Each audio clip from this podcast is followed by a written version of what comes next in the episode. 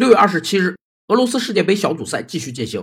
卫冕冠军德国队在伤停补时阶段被打进两球，最终以零比二不敌韩国，小组垫底，惨遭淘汰。德国队在整场比赛中都表现低迷，面对韩国的防守也没有任何有效的办法。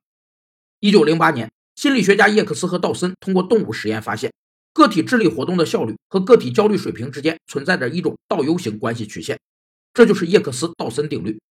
定律指出，当工作难度提高时，个体焦虑水平也会增加，进而带动个体积极性、主动性以及克服困难的意志力增强。此时，焦虑水平能够对效率起到促进作用。当焦虑水平为中等时，能力发挥的效率最高；而当焦虑水平超过一定限度后，过强的焦虑造成个体的心理负担，进而对能力发挥又产生阻碍作用，使效率降低。自1998年开始，世界杯的卫冕冠军都会止步小组赛，只有巴西幸免一次，这就是传说中的世界杯魔咒。